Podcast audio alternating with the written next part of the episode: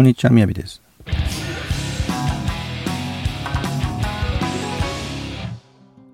今日のテーマは目標一直線に持てあちこちするなです。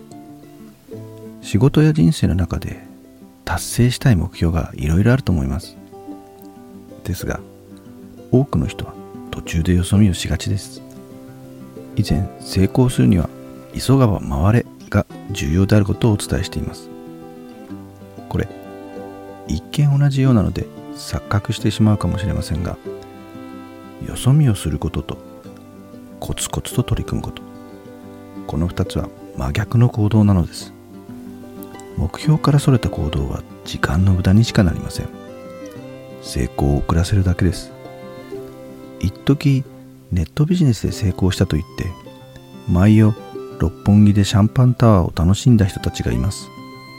今は何をしているのでしょうか？晴れの日は必要ですが晴れの日が日常となっては本末転倒するのです。